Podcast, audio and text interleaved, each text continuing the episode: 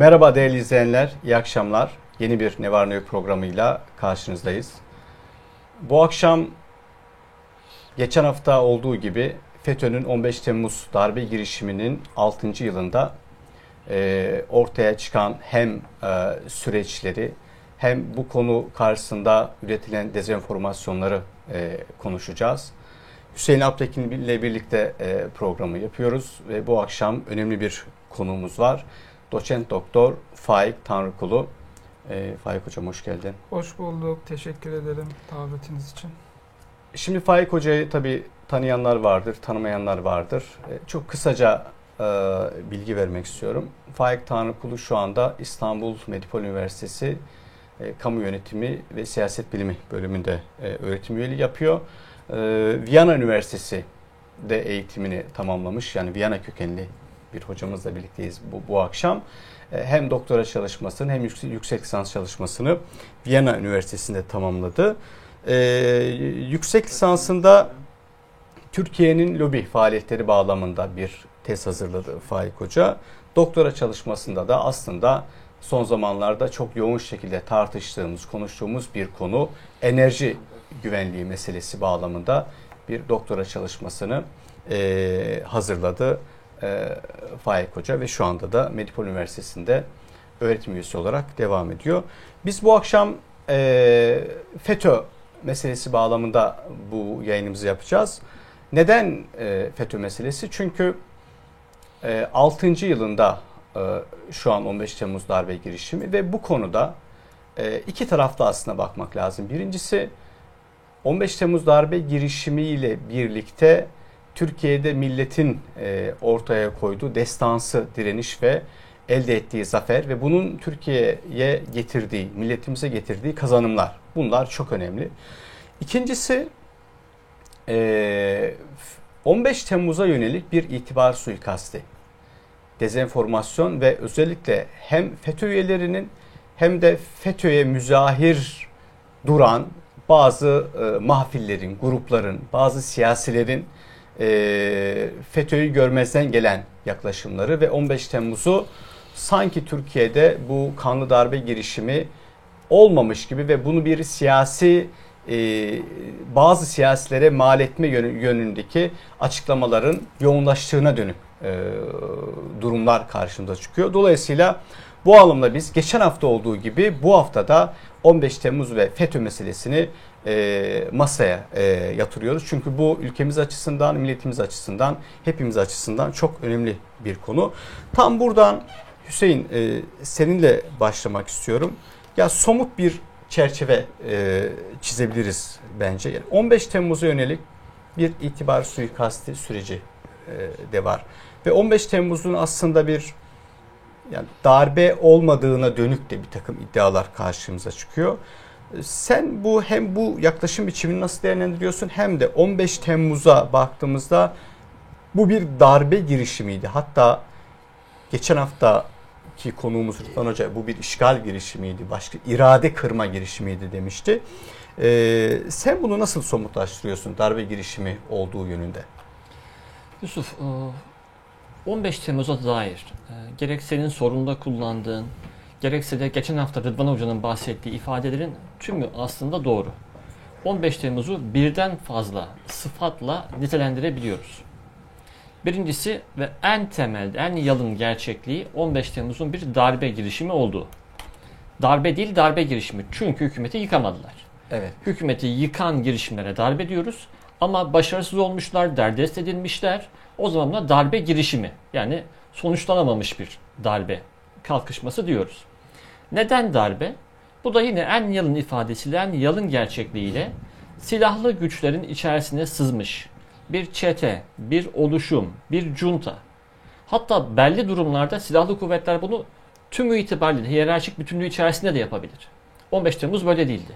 Ama silahlı kuvvetlerin içerisine sızmış ve meslek olarak da asker olanların başını çektiği böyle bir oluşum Türkiye'nin vatandaşlarından topladığı vergilerle almış olduğu silahları o vergileri ödeyen vatandaşlara çevirdi. O vatandaşların seçtiği hükümete çevirdi ve hükümeti silah zoruyla yıkmaya çalıştı. Bu darbe. Darbeye teşebbüs, darbe girişimi, darbe kalkışması. Evet. Çok şükür o gecenin sabahına biz darbecilerin tutuklanmış olarak, derdest edilmiş olarak görerek uyandık demeyeyim çünkü uyumadı kimse o gece. Evet. Ama o sabaha böyle karşıladık. Bir darbe girişimi diyoruz. Ama Rıdvan, Rıdvan Hoca'nın söylediği de doğru. Rıdvan Hoca geçen hafta ne demişti? Bu bir işgal girişimiydi. Bu Türkiye'nin, Türk iradesinin, Türk milletinin iradesinin kırılması için Evet. bir girişimdi. Bu da bu darbe girişimin amacını ortaya koyuyor. Çünkü bazı darbeler daha böyle minimalist amaçlar güderler. Hı. Ya bu hükümet gitsin öbür hükümet gelsin. Ya da bu parti kalsın ama başına iki kişi değilsin. Ya da şu politika değilsin. Daha böyle dar bakarlar. Ama 15 Temmuz girişimi çok daha geniş bakan bir darbe girişimiydi. Çünkü tamam hükümeti düşürecekti. Devletin başındaki ismi bırak düşürmeyi canına kastettiler. Öldüreceklerdi. Dahası sadece bir hükümet ya da bir siyasetçi değil. Türkiye'nin daha önce karşılaşmadığı derecede ciddi bir işgal girişimi olarak bunu görebiliriz. Çünkü Türkiye Büyük Millet Meclisi'nin bombalanması. Meclis bombalandı. Hani darbenin iyisi olmaz. Yani bütün darbeler meclisin iradesine karşı yapılmıştır. Hepsi bu anlamda milletin iradesine tecavüz girişimidir. Ama bu darbede şiddet de olağanca zorbalığıyla kullanıldı ve zaman içerisinde öğrendik ki bu yapının meğer ucu dışarıdaymış. Hı hı. Buna hani cemaat, tarikat demekle bu iş bitmiyor. Bambaşka bir şey var karşımızda. Ne cemaat ne tarikat.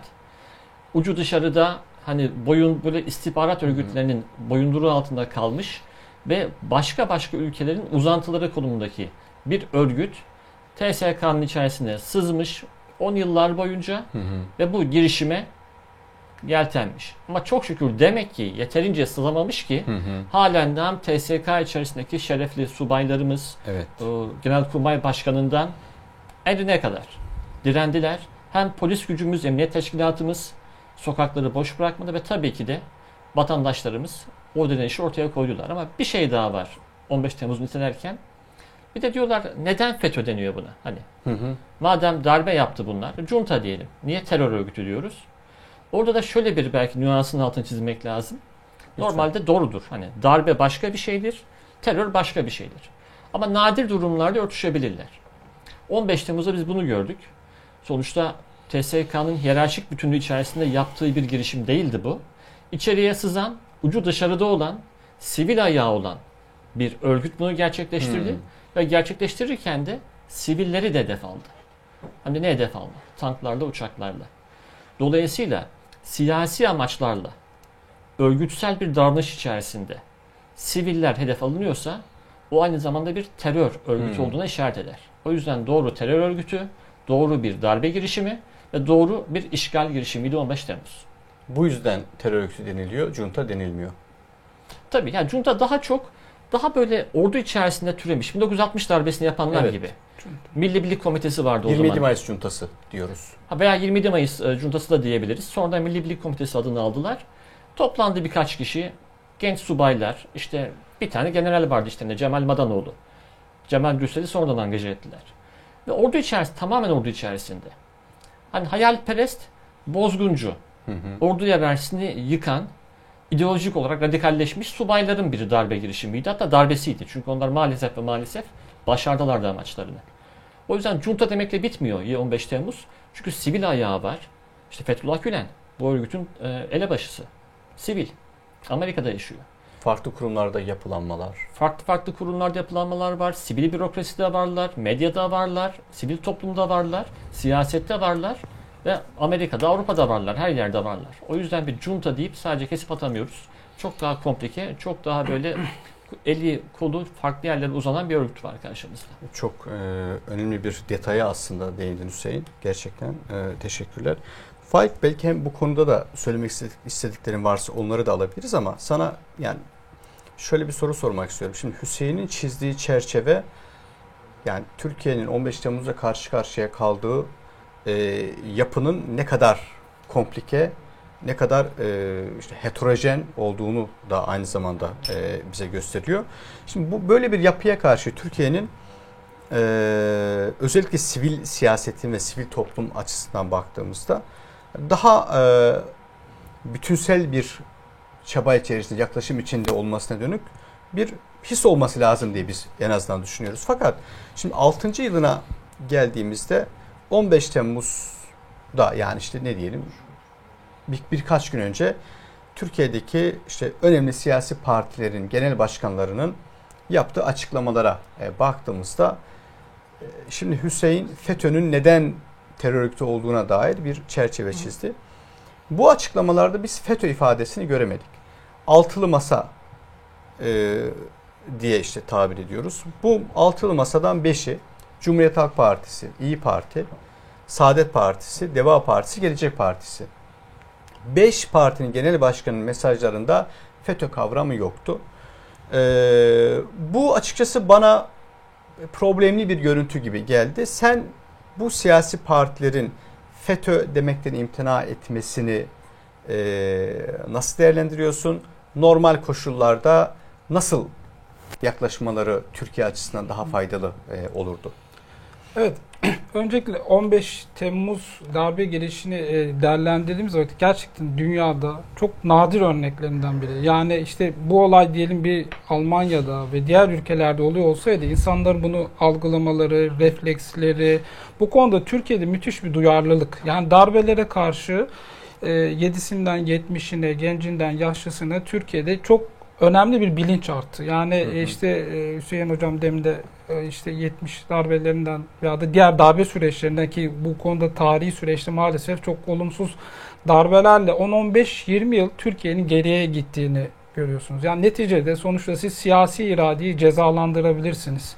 Ki zaten darbecilerin şeysi de neydi açıklamaları en temelinde işte kendilerince istedikleri yönetim biçimi olmama. Yani kendilerince bir gerekçe. Ve o zaman aynı şekilde de diğer batılı ülkelerdeki açıklamalara da bakıyorsunuz çok aslında birbiriyle emsal nitelikte. Yani siyasi iradeye hiçbir şekilde dem vurmaktan ziyade kendilerince istemedikleri bir yönetim biçimlerini hmm. ve bir yönüyle de aslında talep ettikleri, bekledikleri bir yönetim biçimlerini de ortaya koyuyorlardı. Bir de o dönem sürecine baktığınız vakit e, yani aynı zamanda Türkiye, DAEŞ, ondan sonra terör örgütleri hepsi eş güdümlü. Hatta yani ben e, tam da babamı yolcu ediyordum. O mahsur kalmış oldu. Ben de o e, havalimanı sürecinde sabahlayarak geçirmiş oldum. Bir tarafta da Cumhurbaşkanımız e, diğer tarafta açıklama yapıyordu. Yani sabahı iyi hatırlıyorum 8-9 gibi uçuşlar başlamıştı. Yani dolayısıyla burada Türk milletinin Hmm. refleksleri, ondan sonra ülkeye olan e, sadık duruşları çok önemli. Şimdi buradan siyasi konuya gelince, şimdi işte e, yani birçok ülkelerin belli bir e, alışkanlıkları veya da işte belli bir kültürü vardır. Yani evet bazı konularda muhalif olabilirsiniz ama çok temel konularda hı bakıyorsunuz ilginç bir şekilde sol, sağ hangi fraksiyonlar olursa olsun o noktada ortak hareket iradesi gösterebiliyor. E, dolayısıyla yani 15 Temmuz aleni bir şekilde işte askeri, sivil birçok böyle bir de tabii Batı'nın anlayamadığı tarzda bir darbe gelişimi. Yani burada da bir e, hmm. kültür şeyi var. Yani mesela o yönüyle orada yapılan açıklamalara baktığınız vakit e, bir terör örgütü olarak bahsetmekten imtina ediniyor. E, çünkü sonuçta karşında kendisini e, gizleyen, belli etmeyen ve kurumların içerisine sızan normalde onların alışık olmadığı bir yaklaşımda bir darbe gelişimi. Yani dolayısıyla böyle bir kapalı bir grubu deşifre edip işte her şeyi böyle somut delille bir ortaya çıkarıyor oluyor olmak ki hatırlayın 15 Temmuz öncesinde de hep buna benzer e, açıklamalar veya da bu yönüyle işte e, mevcut iktidar bir yönü suçlama yönünde açıklamalar vardı ki böyle bir tehlikenin olduğu da çok hı hı. aşikar bir noktaya gittiği zaten zaman sonrası tanıkların da açıkladığı gibi bu çok açık bir şekilde ortaya çıkıyor oldu. Dolayısıyla böyle konularda e, en azından herkesin daha mutabık, daha net. Hı hı. Çünkü burada siz sadece Türkiye siyasetine değil, aslında evet. dünya siyasetine ve Türkiye'nin duruşunu bu konularda mesela 15 Temmuz Yeni Kapı ruhu o yönüyle gerçekten yani bir ülkenin vatandaşı olarak gururlanarak e, muhalefeti, iktidarı hepsi bu konuda gerçekten birçok ülkenin de şaşkınlıkla evet. baktığı yani evet muhalif olunabiliyorlar çok sert ama hepsi geri geldiği zaman bu ülkenin demokrasiye sahip çıkması açısından tek bir duruş sergileyebiliyorlar. Bu yönüyle bu duruşun aslında yıldan yıla daha artıyor oluyor olması hem yeni e, genç nesile aktarılması bundan sonraki Türkiye'nin duruşunu sergileme açısından bence çok önemli bir fırsattı. E, ancak e, yani ki o dönem birçok partinin bunu aleni bir şekilde darbe girişimini veya da işte terör örgütünü Hı hı. aleni bir şekilde açıklamasına rağmen sanki e, zaman Ne içerisinde değişti? Yani bu ne biraz- şimdi? Niye yani- diyemiyorlar FETÖ? Ee, şöyle e, yani sonuçta bir seçim atmosferi veya da işte e, yani bu yönüyle kendilerince bir e, daha böyle sanki hukuksal çerçevede durma eğilimi ama yani sonuçta bahsettiğiniz örgüt Hukuksal yani hala da tamamen bitmiş veya da tamamen böyle işte suyun altında gizlenmiş. Yani şu an işte bakıyorsunuz yurt dışındaki müthiş bir Türkiye aleyhtarı propagandanın başını Onu sana- çeken Onu soracağım. FETÖ'nün Evet. yurt dışı faaliyetleri bağlamında soracağım sana da. E, şimdi FETÖ Hüseyin e, yani Türkiye'de hukuki anlamda ciddi şekilde birkaç defada mahkum edilmiş ve adı konulmuş bir e, yapı. E, dolayısıyla Türkiye'deki siyasi partilerin de e, FETÖ demekten çekinmemesi gerekiyor. Hem Türkiye'deki yargı hatta belki birazdan yine onu size de sorarım. NATO işte geçen e, ay Tabii belgeleri de işte, girdi artık. NATO'ya da girdi. Cumhurbaşkanı Erdoğan'ın işte çabaları sonucunda Türkiye'nin çabaları sonucunda NATO'ya da e, ilgili metinlere girdi. Ya hani hukuki anlamda burada bir şey yok. Bir problem yok aslında. E, sen senin de yorumunu merak ediyorum bu konuda. Ya bu siyasi partiler yani hukuki anlamda e, ispatlanmış, gerçekten nasıl bir terör örgütü oldukları konusunda o gece ortaya koydukları yaklaşım biçimiyle 252 vatandaşımızı şehit etmişler. 2500 vatandaşımız gazi olmuş. Türkiye Cumhuriyeti'nin bağımsızlığının sembolü olan Büyük Millet Meclisi'ni bombalamışlar. Külliyeyi bombalamışlar. Boğaziçi Köprüsü de onlarca insanı, Saraçhane'de onlarca insanı e, Özel şehit etmişler ve şekilde. tank özel harekata e, işte o en ağır e, bombaları atmışlar. E, tanklarla sivil araçların üzerinden geçmiş e, bir şeyden bir akıl tutulması, bir cinayet şebekesi, bir terör örgütünden bahsediyoruz. Ya bu bu kadar somut göstergeler ortadayken bu az önce isimlerini zikrettiğim siyasi partilerin genel başkanları nasıl oluyor da FETÖ demiyorlar? Yani ne bekliyorlar? FETÖ deseler mi toplum nezdinde daha itibarlı olurlar? Demedikleri mi, de mi daha itibarlı olurlar? Yani siyaseten orada e, hangisi daha çıkarlarına gelir ya? Sen nasıl yorumluyorsun bunu? Yusuf demek ki çıkarlarına böylesi daha uygun geliyor ki e, FETÖ tabirini kullananlar da zamanla bunu dillerinden düşürdüler. Ve açıkçası ben bu tutumu çok e, tehlikeli görüyorum. Çünkü e, bu örgüte olduğu haliyle hitap etmezseniz yani bir gün buna sivil toplum kuruluşu diyenler de çıkar. İşte cemaat, tarikat diyenler de çıkar. Bu örgütün neyse niteliği öyle adlandırmak lazım ki hem kayıtları öyle geçsin hem de siyasi partiler sadece siyaset üretmiyorlar. Siyasi partiler toplumun bilincini de şekillendiriyorlar. Yani bugün bir siyasi parti mesela CHP, bugün Türkiye'nin ana muhalefet partisi. Bu örgüte olduğu gibi terör örgütü demezse bu partiye oy veren insanların örgüte bakışını da değiştirebilecek, Hmm. zamanla şekillendirebilecek. Hele hele zaman geçtikçe o anılar yavaş yavaş silinmeye başladıkça insanların örgüte belki suç bile isnat etmeyeceği bir duruma getirme tehlikesi var. Hmm. Bu yüzden tehlikeli. Bunun siyaseti olmaz. Ya 15 Temmuz e, sadece AK Partileri bulup öldürmedi o gece. Ya da o gece dışarıya sadece AK Parti seçmeye çıkmadı. Hani sağcısı, solcusu, farklı ideolojilerden, farklı hayat tarzlarından, farklı meslek dallarından pek çok insan, milyonlar o gece sokaklara Evet. çıktı. Dolayısıyla bunu daha bir milli dava gibi görmek gerekir. Ama neden bunu bu şekilde adlandırmıyorlar? Burada ben bazı kirli oyunlar seziyorum. Doğru hani NATO belgelerinde FETÖ ibaresi geçti. NATO Genel Sekreteri de FETÖ ibaresini kullandı. Ama halen daha Batı'nın tabii yani Faik hocamın alanı belki biraz sonra daha da açar o. Ama ben Batı'nın buradan baktığım zaman FETÖ'yü bir terör örgütü olarak kodladığını düşünmüyorum. bunu hem uluslararası örgütler nezdinde ki NATO'da bence ciddi bir başarı elde ettik. Bunu en Tiyatro azından belgelere sorarak. Hem de e, tiyatro kısmı da var. Tabi burada söylenen tiyatro değil. Onların tiyatrosu anlamında bunu söylüyorum. E, hem de tekil ülkeler bazında e, çok ciddi bir angaja olma durumu var. Bir iç içe geçmişlik var. Ya şunun açıklama bir, bir tarafı yok.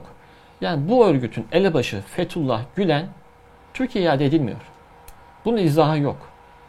Fethullah Gülen Amerikan vatandaşı değil. Bu adam Türkiye vatandaşıydı. Gitti oraya 99 yılında ve bizim Amerika ile karşılıklı olarak suçluları iade anlaşmamız var.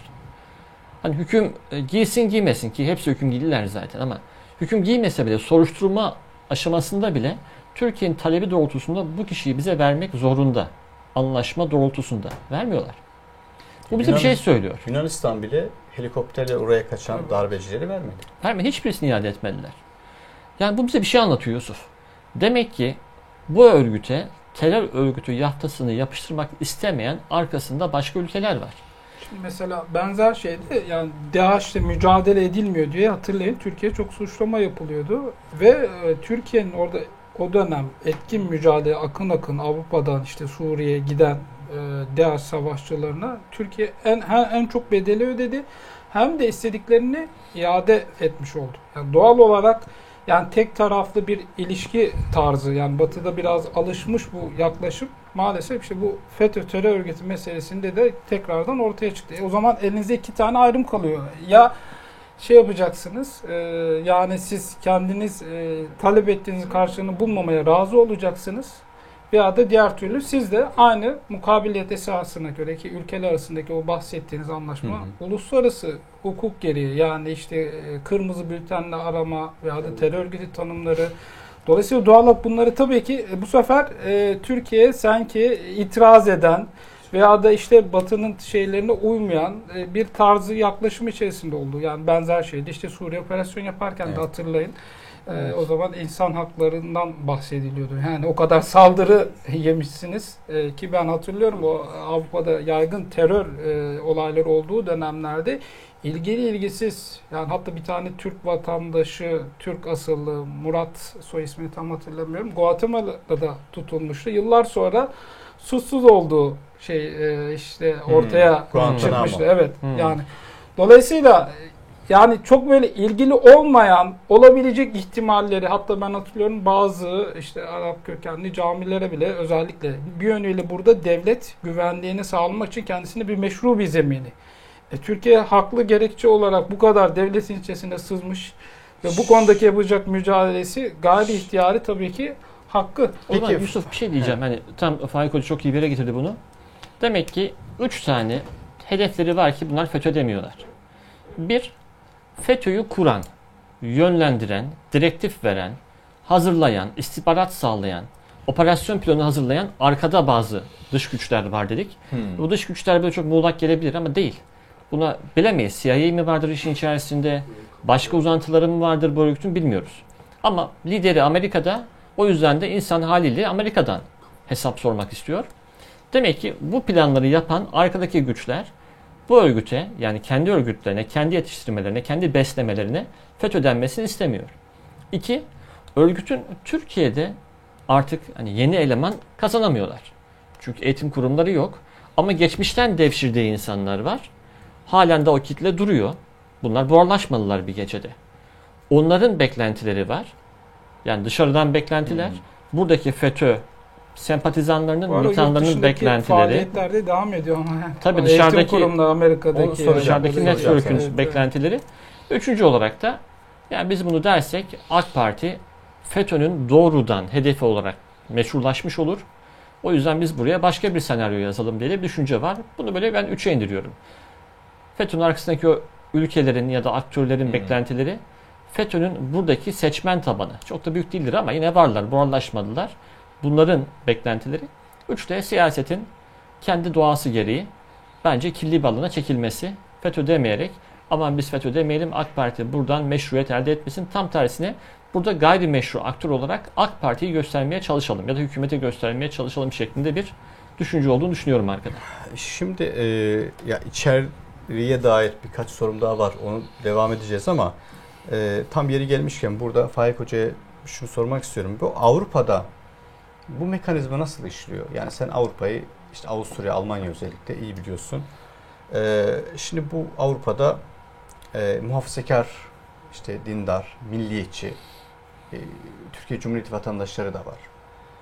Ama nasıl oluyorsa e, bu propaganda bahsi gündemde olduğunda FETÖ, PKK veya işte DHKPC müzahir yapılar hem siyaset hem sivil toplumda öne çıkıyor. Yani Avrupa'daki bu mekanizma nasıl işliyor ve FETÖ'cüler bu mekanizmanın neresinde Türkiye karşıtlığı söz konusu olduğunda. Yani orayı biraz bize açabilirsen güzel olur. Evet. Ee, şimdi genel olarak zaten yani oradaki e, Avrupa'ya giden vatandaşlarımız işte Anadolu'nun farklı bölgelerinden yerleşen insanlarımız. Dolayısıyla çeşitli mozaiği de barındırıyor. Ama Evet. genel olarak tabii ki ülkesine e, bu yönüyle bağlı olan bir topluluk olarak izah edebiliyoruz. Şimdi genel hatlarıyla o kadar çoğunluğa olmasına rağmen yani bu bahsettiğim hususlar konusunda ama genel hatlarıyla kamusal alanda yer bulmalar neredeyse çok zor. Yani bunu ben yer yer farklı belediyelerde, gazetelerde ve hatta özellikle e, Avrupalıların genel bir şeysidir. Örnek bir Türk modeli olarak kendilerine yaklaşan veya da kendi hayat tarzını benimseyenleri toplum önünde daha çok. İşte hı. hatta e, işte liberal e, cami gibi işte bir tane e, kendilerince işte bir rol model bunu günlerce böyle basında şey yapmaları gibi. Şimdi baktığınız vakit kamusal alanda e, azınlık bu konudaki propagandada maalesef çok daha fazla yer veriyor. Kaldı ki oradaki e, Türk vatandaşlarımızın sivil toplum kuruluşları artık 1960'tan 70'ten çok daha farklı.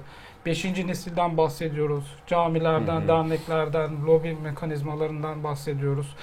Buna rağmen e, bakıyorsunuz oradaki vatandaşların tercihini dahi e, yani diyeyim siyasi eğilimlerini bile sanki burada AK Parti'nin doğrudan bağlantısı gibi yani Hmm. bir dakika şimdi e, yani demokrasi yani sonuçta insanlar e, belli bir eğilimi, tercihi veya da işte bu 15 Temmuz'la ilgili olarak hassasiyetin gayri ihtiyarı belirtebilir. Mesela işte çok Bu yadırganıyor mu Avrupa'da? Onu demeye e çalışıyoruz. tabii ki kısmen e, bu yadırganıyor. E bir de daha da önemli örnek diyorum siz bunlarla ilgili mesela 15 Temmuz'la ilgili birçok işte oradaki sivil toplumumuzun çok ciddi konsolosluklara sabahlayan yani ben bizatihi şahit ve bir yakından biliyorum. E, o günün sabaha kadar konsolosluklarda bekleyen yani biz bu ülke için hazırız Hmm. her türlü e, şey demokrasinin arkasındayız diye. Ona rağmen birçok diyelim toplu mitinglerle ilgili olarak çok Alman polisinin veya da diğer ülkelerde çok iyimser olmadığını ama e, buna karşın birçok işte PKK veya da FETÖ benzeri noktalarda çok aleni bir şekilde yapıldığını. Hatta hatırlayın seçim süreçlerinde yani e, bazen gerçekten anlamakta güçlük çekiyorsunuz. İşte PKK e, örgütlerinin aleni bir şekilde o kadar miting yapmasına rağmen Türkiye'deki siyasi partiler orada yer yer yapılmamasına e, maalesef üzüntüyle şahitlik etmiş olduk. Yani ve bunu PKK'ya da izin verilirken ya da FETÖ'cülere Ve siyasi verilirken- partilere izin siyasi verilmiyor miting partilere ve bunu şey olarak yani e, bunu gerçekten hani Avrupa hümanist işte insan hakları özgürlükler bağlamında şey yapıyorsun. Bir dakika yani resmi, siyasi, her siyasi parti oradaki vatandaşına gayri ihtiyar bunlarla ilgili seçim çalışması yapılabilir. Yani bu Hüseyin'in dediğini destekleyen şeyler Tabii ki, Yani kesinlikle. bu Avrupalıların iradesi mi? O mekanizmayı nasıl şey Şimdi bir yapıyorlar? Kimi de şöyle şuna bir de bakmak lazım. Ee, demin de Hüseyin hocamın söylediği nokta. Şimdi sonuç olarak ne değişti? Kurumlar şu anda örnek diyorum yani oradaki FETÖ kurumları kapandı mı?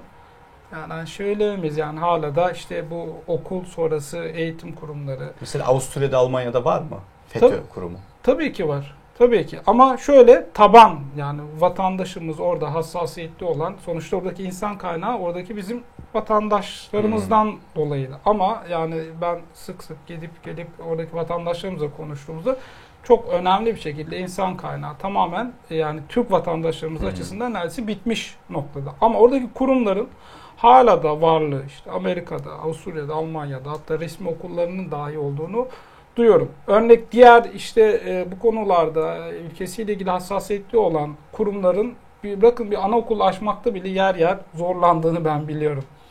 Yani e, işte burada bazı aklınıza tabii ki soru işaretleri geliyor ve neticede baktığınız vakit FETÖ okullarının kapandığı bölgeler genelde işte Orta Asya, Orta Doğu bazı bölgelerde ama Avrupa'da ve Amerika'da zaten Rusya'da hiç e, müsaade etmemiş onu başından beri. Ama Avrupa'da ve Amerika'da bunu bu noktada kurumsal bir irade, kurumsal bir tepki maalesef göstermedi ve bundan dolayı da insan tabii ki e, hani bir dakika çifte standart, özgürlük, demokrasi e, bunlar temel değerlerdi.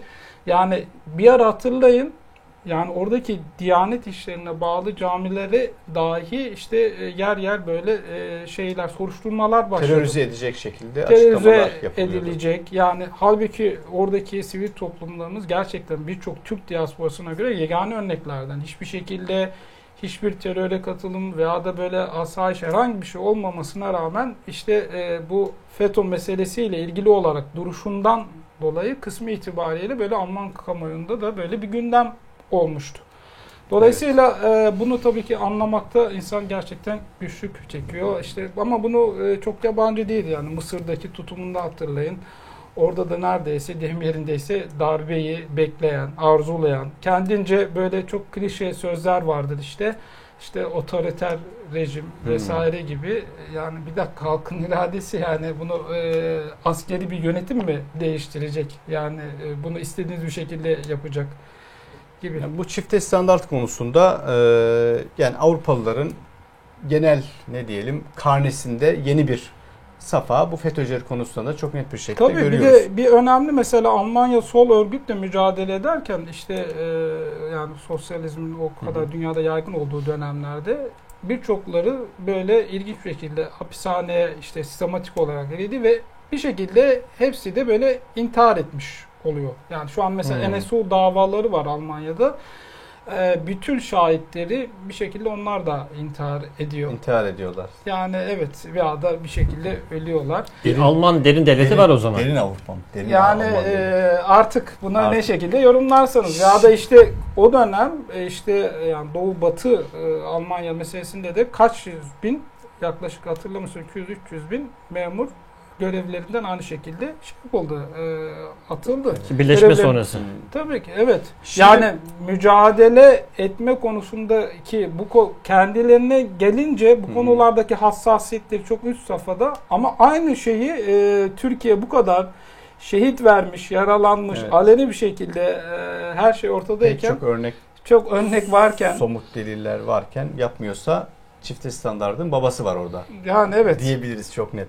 Şimdi Hüseyin aslında ilginç bu. Yani biz şöyle bakıyoruz şimdi 15 Temmuz 2016 Fethullahçı terör örgütü darbe girişimi e, Türkiye'de e, Cumhurbaşkanı Erdoğan'ın liderliğinde milletimiz tarafından püskürtüldü. Ve bu püskürtmeyi biz o 2016 sürecini de düşünürsek ve şimdi de ben açıkçası öyle bakıyorum. Bunu bir destan olarak, yani milletimizin bir destanı, bir zaferi olarak tanımladık ve bu şekilde hem hafızamıza kaydettik hem de gelecek kuşaklara bu şekilde aktarma konusunda e, bir çaba içindeyiz. E, Fethullahçı terör örgütünün o gece ortaya koyduğu, işlediği suçlar biraz önce e, değindik ve defalarca da e, medyada denilmeye çalışılıyor. Ama milletimizin o gece başardığı şeye baktığımızda bence hani destan değişimimizin arkasını e, dolduracak şekilde pek çok örnek var. Mesela 350'ye yakın Türk Silahlı Kuvvetleri'nde general var. Bunların yarıdan fazlasının FETÖ'cü olduğu ortaya çıktı. Ve bunlar TSK'dan ayıklandı. Yine binlerce farklı kademelerden asker Türk Silahlı Kuvvetleri'nde FETÖ'cü oldu. Yani Türkiye Cumhuriyeti Devleti'ne değil Fethullahçı terör örgütüne çalıştığı ortaya çıktı, tespit edildi ve bunlar da e, TSK'dan atıldı. E, aynı şekilde Milli İstihbarat Teşkilatı'ndan, Emniyet Teşkilatı'ndan ve Türkiye Cumhuriyeti'ndeki pek çok devlet kurumundan e, FETÖ üyesi olduğu tespit edilen pek çok kişi e, uzaklaştırıldı. Şimdi bunların uzaklaştırılmasının bizim açımızdan e, pozitif noktası şu yani zafer ve destan olması açısından bence. Bunlar Türkiye Cumhuriyeti Devleti'nde çalışmıyordu. Fethullahçı terör örgütüne çalışıyorlardı ve o örgüte çalıştıklarından dolayı ellerinden gelen her şeyi diğer devletlerin aparatı olarak veya diğer örgütlerin aparatı olarak kullanıyorlardı. E, devlete suç işletebiliyorlardı. Ve bu devlete işletilen suçlar konusunda da faturayı kim ödeyecek? Siyasiler. İşte Uludere olayı mesela. Veya Muhsin Yazıcıoğlu'nun hayatını kaybettiği olay. Veya işte daha önce Necip Havlemitoğlu meselesi. Ee, bu, bu liste Hrant Dink cinayeti. Yani pek çok işte karmaşık gibi görünüyor görünen olaylar ama hepsinde bir böyle davalara baktığımızda, süreçlere baktığımızda veya işte bu Ergenekon, Balyoz meseleleri vesaire bir FETÖ izi karşımıza çıkıyor.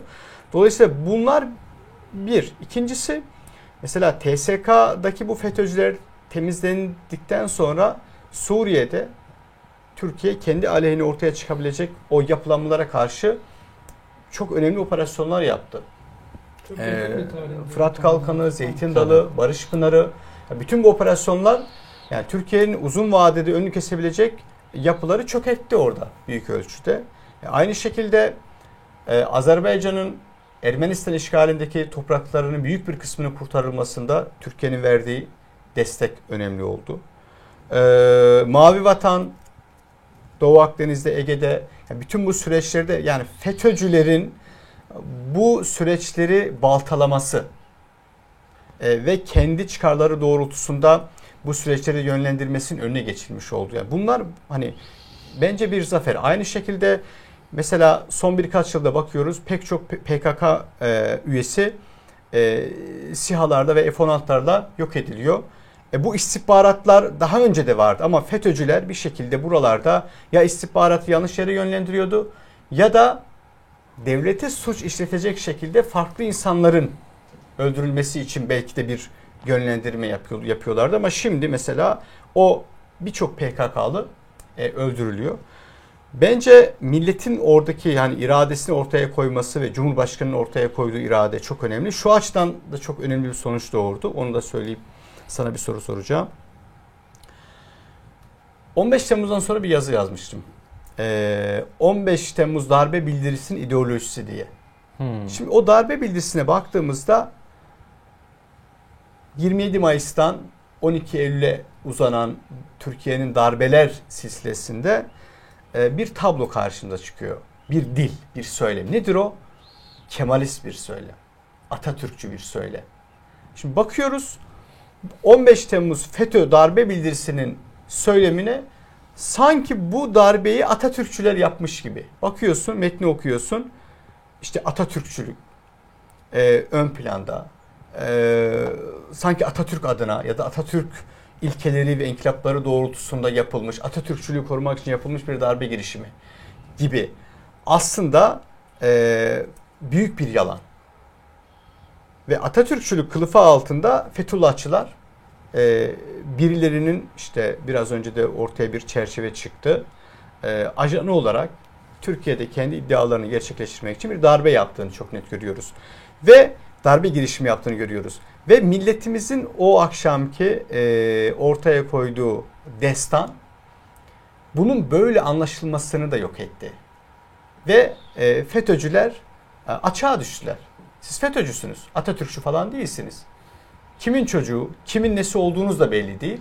Ve bu darbeyi de e, başka birilerinin adına yapıyorsunuz. Çok net bir şekilde ortaya çıktı. Dolayısıyla hani o 15 Temmuz'da yazılan destan bunu da çok aşikar etti. O yüzden e, çok önemli olduğunu düşünüyorum. 15 Temmuz'un kazanımlarını da bunları göz ardı etmemek lazım. Tam buradan sana şunu soracağım. Şimdi darbe bildirisinin ideolojisi dedik. Ve sonrasında da şöyle bir tehlike var Türkiye'de. FETÖ'cülerin bu renklendirme meselesi. Yani kendilerini farklı renklere sokarak kamuoyuna sunmaları. Bir taraftan bakıyorsun İslami STK'nın içine girmiş. Bir taraftan bakıyorsun bir Alevi derneğine girmiş. Alevi gibi davranıyor. Bir taraftan bakıyorsun ki Atatürkçü gibi davranıyor. Sosyalist gibi davranabiliyor. Ya şu anda da özellikle sosyal medya hesapları üzerinden böyle bir tehlike var gibi görünüyor. Somut, reel durumda da olabilir. Yani FETÖ'cülerin bu renklendirme yönündeki bu yalancılığı, sahtekarlığı iyi yapabilmeleri konusunda yani Türkiye'nin bireysel olarak, sosyolojik olarak, kamusal olarak yani nasıl bu sürece bakmak lazım? Bu yoğurdu üfleyerek nasıl e, yemek gerekiyor? Ya Yusuf o, yazını hatırlıyorum ben senin Ee, ve gerçekten de katıldığım da bir e, analizdi o. Fethullahçıların bir ideolojisi yoktur. Yani herhangi bir Fethullahçıyla oturup konuşsanız ya senin amacın ne? Tamam devlete sızıyorsun. Amacın devleti ele geçirmek. Ama nasıl bir devlet ortaya çıkaracaksın? Buna cevap veremezler. Hiçbiri de bilmez. Hepsi bunların işte başlarındaki o Fethullah Gülen örgütün elebaşına tabidir. Ona biat ederler. Ama onun ötesinde nasıl bir devlet olacak? Ne yapılacak? Zamana göre liberal bir rüzgardan devam eder. Zamanına göre daha milliyetçi gözükür. Zamanına göre daha dindar gözükür. Bazen Kemalist Atatürkçü gözükür. Ve hepsi girdiği kabını şeklini alan karaktersiz, düşüncesiz, ideolojisiz, iradesiz bireyler olarak formatlanmış militanlar. Zombiler deniyor ya ya da haşhaşiler deniyor. Hmm. Hakikaten de böyle. Kendi beyni olmayan ve liderinin de elebaşının da neyi planladığından haberdar olmayan. Peki lider neyi planlıyor? Onu da şimdi görüyoruz ki o da kimlerin, hangi ülkelerin kucağına oturduysa onların direktiflerini uygulayacak. Onun da bir dünya görüşü yok. Hiçbirisinin yok. Ama yazıda bence şu çok önemliydi. Bize 15 Temmuz'u Atatürkçü bir darbe olarak satmaya çalıştılar. Yurtta sulh, cihanda sulh Evet. konseyi diyerek. Bunun da bir sebebi vardı Yusuf. Çünkü önceki darbeleri de böyle sattılar. Hmm. FETÖ bir aktör. 15 Temmuz'un aktörü FETÖ. Geçmiş darbe girişimlerinde ve darbelerde başka aktörler vardı. 28 Şubat'ta da Hmm. daha bu darbe belasını başımıza saran ilk darbe olan 60 darbesinde de Atatürkçülük, Kemalizm üzerinden bunu sattılar. E halbuki bakıyoruz ya orduyla sivil siyasetin ayrışmasını Türkiye'ye getiren kuruluş aşamasında Atatürk'ün kendisi. Yani siyaset yapacaksan üniforma çıkaracaksın diyor Evet. askerlerin siyaset yapmasını yasaklıyor. Yok öyle bir şey. Ya ben başbakanı, cumhurbaşkanı beğenmedim. iyi siyaset yapmıyor. Seçmenler yanlış partiye oy verdiler. Gideyim düzelteyim. Yok öyle bir şey. Hani Kemalizmde de bu yok. Ha, Kemalizmi ayrıyeten tartışırız. Ne kadar demokratik bir ideolojidir. Tabii ki Kemalizmin de başka başka Yani kusurları Atatürk'ün var. siyaset anlayışında yok diyorsun o ilkeden. Atatürk'ün siyaset anlayışında sivil asker ilişkileri arasında net bir ayrım var. Ya bu burada olacaksın ya burada olacaksın. Ama bize 60 darbesini yapanlar Bağızçılığı hani bu Irak'taki Suriye'deki Hmm. askeri diktatörlük olan Bağız ideolojisini Atatürkçülük olarak sattılar. Ve o virüs TSK'nın çeşitli birimlerine belli dönemlerde sirayet etti ve 71 yılında da 80'de de 97'de 28 Şubat'ta da 2007'deki bildiride de Atatürkçülük kılıfıyla darbe sunulmaya çalışıldı, planlanmaya, icra edilmeye çalışıldı. Ama ben ordumuza bu şekilde bakmıyorum. Bu ordu Cemal Madanoğlu'nun ordusu değil. O 60 darbesini yapan, planlayan, ülkenin başbakanını ipe gönderen, cumhurbaşkanını idamla yargılayan o zorbaların ordusu değil. Bu ordu Ömer Halis Demirler'in ordusu. Ve biz de vatandaşlarımız da böyle bakıyor ve bakmalı da. Bu ordu işte bugün Irak'ta, Suriye'de canlarını vererek ülkeyi terör belasından korumaya çalışanların ordusu. Bu ordu peygamber ocağı. Bu millet ordusunu hep böyle gördü. Tarih bütünlüğünde de böyle gördü. Evet. Çanakkale'ye de böyle referans yaptı. Kutul Amare'ye de böyle referans yaptı. Kıbrıs çıkarmasına da böyle referans yaptı. 15 Temmuz'da da böyle. Dolayısıyla ha ben o ibare de sevmiyorum. Ordu darbe yaptı şeklinde. Değil. Bunlar orduya sızmış farklı angajmanlarla. 15 Temmuz'da FETÖ'cüler. Daha önceki darbelerde başkaları belki. Farklı sahiplerle, farklı organizasyonlarla.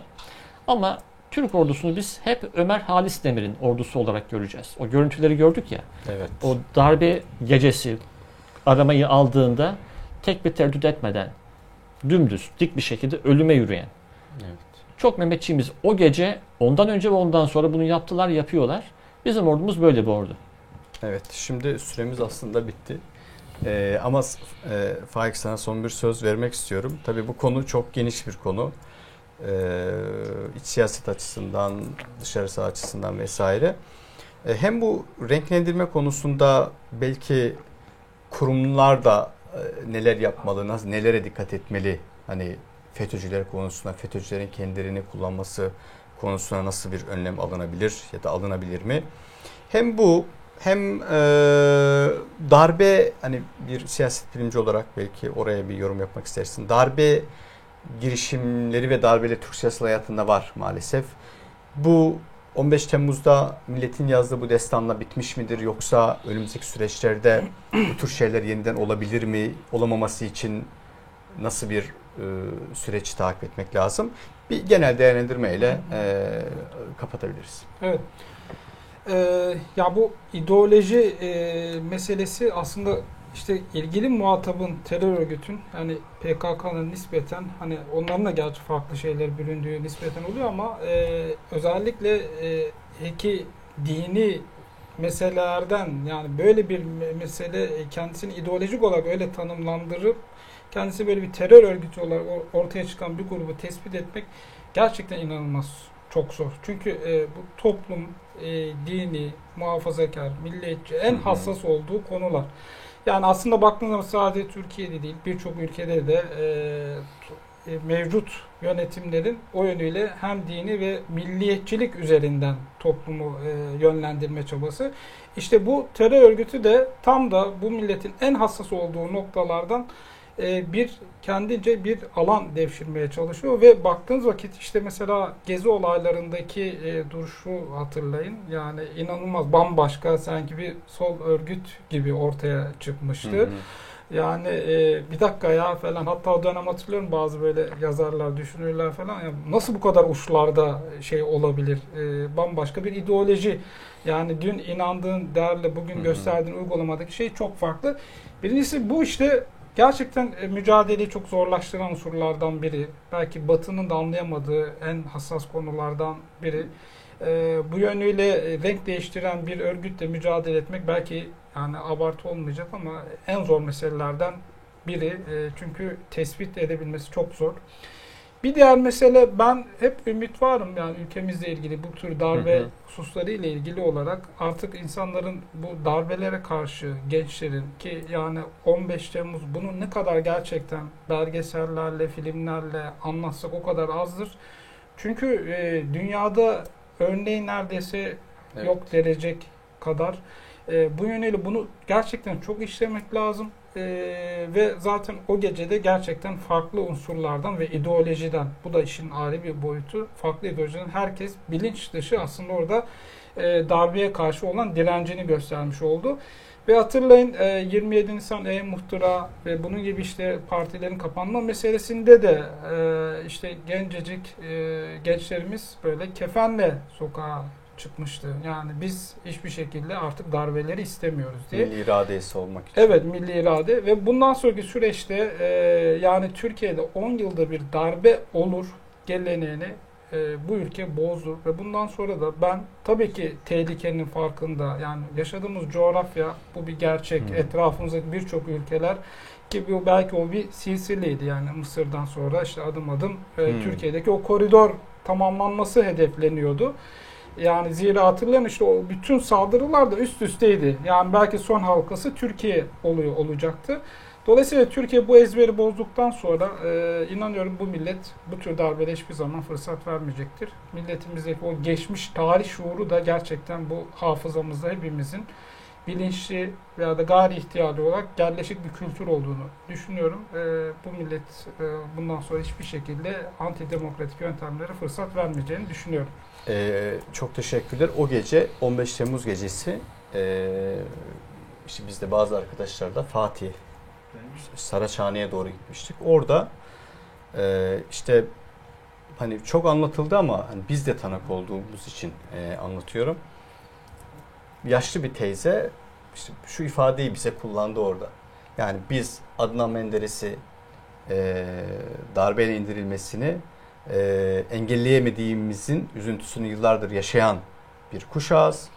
O yüzden bu gece bu yaşta biz sokaktayız, buradayız. Yani milletimizdeki o senin söylediğin irfan, e, iradesine sahip çıkma duygusu var ve bu 15 Temmuz'da elde edilen işte zafer, destan e, bundan sonra hem korunur hem birilerinin bunu çalmasına e, izin verilmez ve bu şekilde yola devam ederiz. E, inşallah öyle olur.